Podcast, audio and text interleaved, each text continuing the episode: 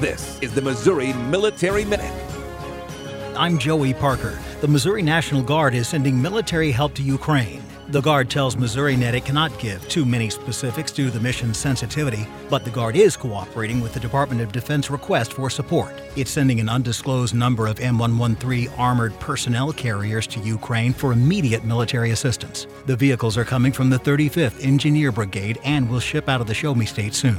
The 113s move soldiers and equipment across the battlefield while protecting troops from small arms fire and other dangers. The vehicles are commonly equipped with a 50 caliber M2 Browning machine gun as their main armament, but can be fitted with a grenade launcher, anti tank weapons, and other gear, according to ArmyTechnology.com. It's capable of offering amphibious operations, and the light weight of the 113s makes it easy to transport the vehicle by fixed rotary wing aircraft.